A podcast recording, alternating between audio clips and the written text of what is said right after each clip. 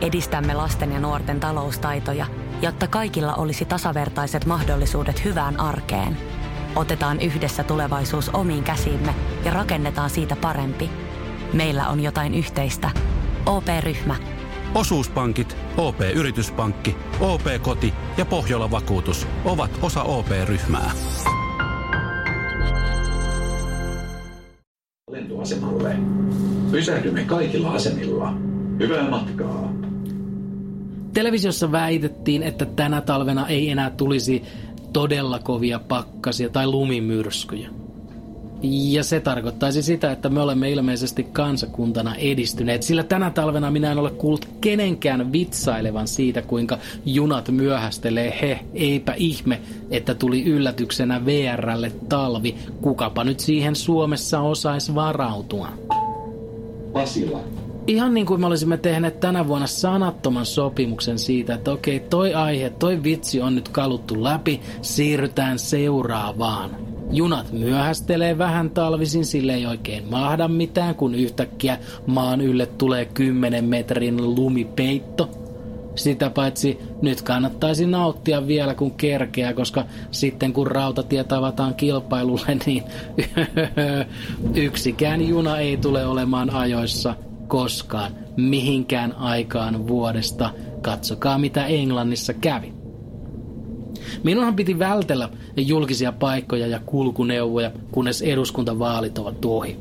Koska minä en yksinkertaisesti kestä sitä, kun kansanedustajaksi jälleen pyrkivät, pystyttelevät telttojaan pitkin Helsinkiä ja pysäyttelevät sitten ohikulkijoita ja valehtelevat, että juu, me Arkadiamäellä ollaan todella kiinnostuneita siitä, että miten, miten te kansalaiset voitte.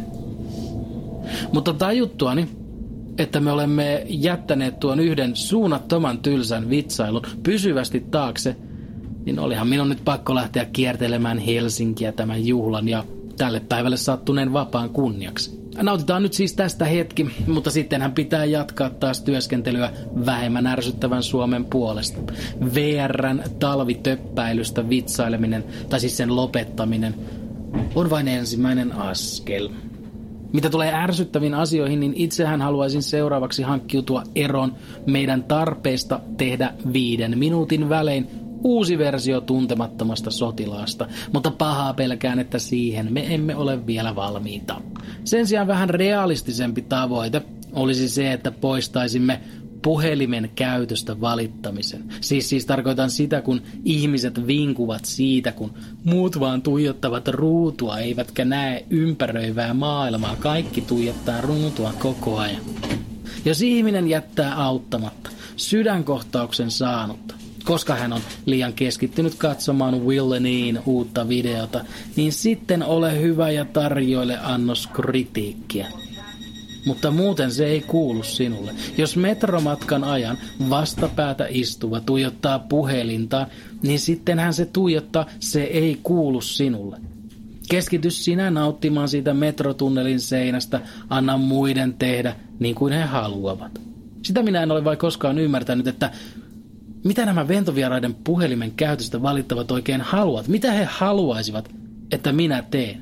Sen sijaan, että lähetän välillä parit sähköpostit ja luen vähän uutisia, kun matkustan vaikka onnibussilla Helsingistä Tampereelle. Sanokaa, mi- mitä minun pitää tehdä? Jos minä laitan puhelimen pois ja, ja tulen juttelemaan sinulle, niin ei sekään sitten kelpaa. Eli mitä? Mitä minun pitää tehdä? E, e, että laitan vain puhelimeni pois ja istun paikoillani ja katselen monotonista Etelä-Suomen maisemaa. Kun se ei vaikuta sinun eikä kehenkään muuhun millään tavalla, niin mitä helvetin väliä sillä on, että mitä minä teen.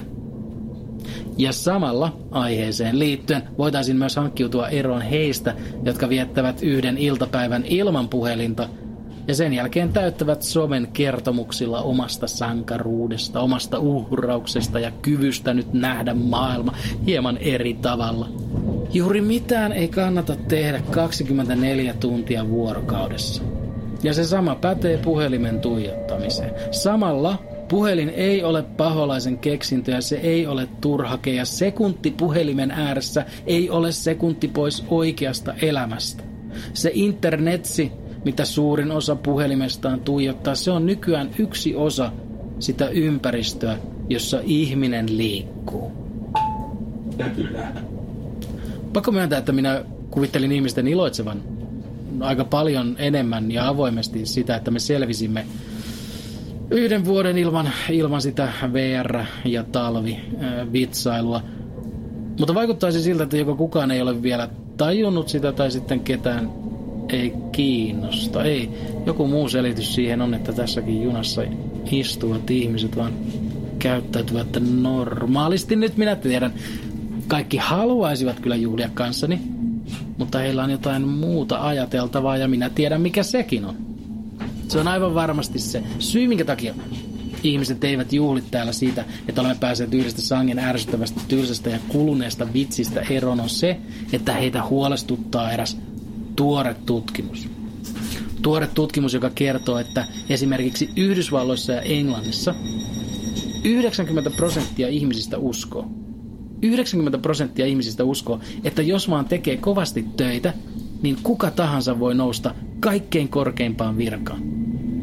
Siis kuka tahansa. Ja se vetää hiljaiseksi, sillä se tarkoittaisi sitä, että 90 prosenttia ihmisistä on ihan vitun tyhmiä.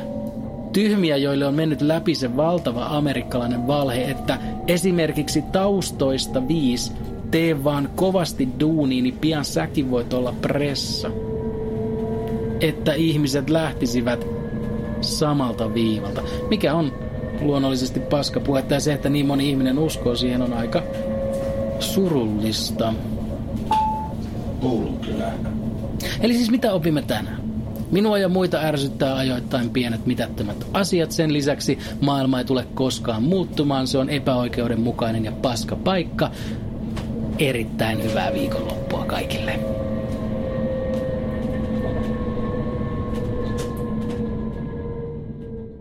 Ja nyt on tullut aika päivän huonolle neuvolle. Jos haluat saada parhaan mahdollisen koron, kannattaa flirttailla pankkivirkailijan kanssa. Se toimii aina. Mm. Huonojen neuvojen maailmassa Smarta on puolellasi. Vertaa ja löydä paras korko itsellesi osoitteessa smarta.fi.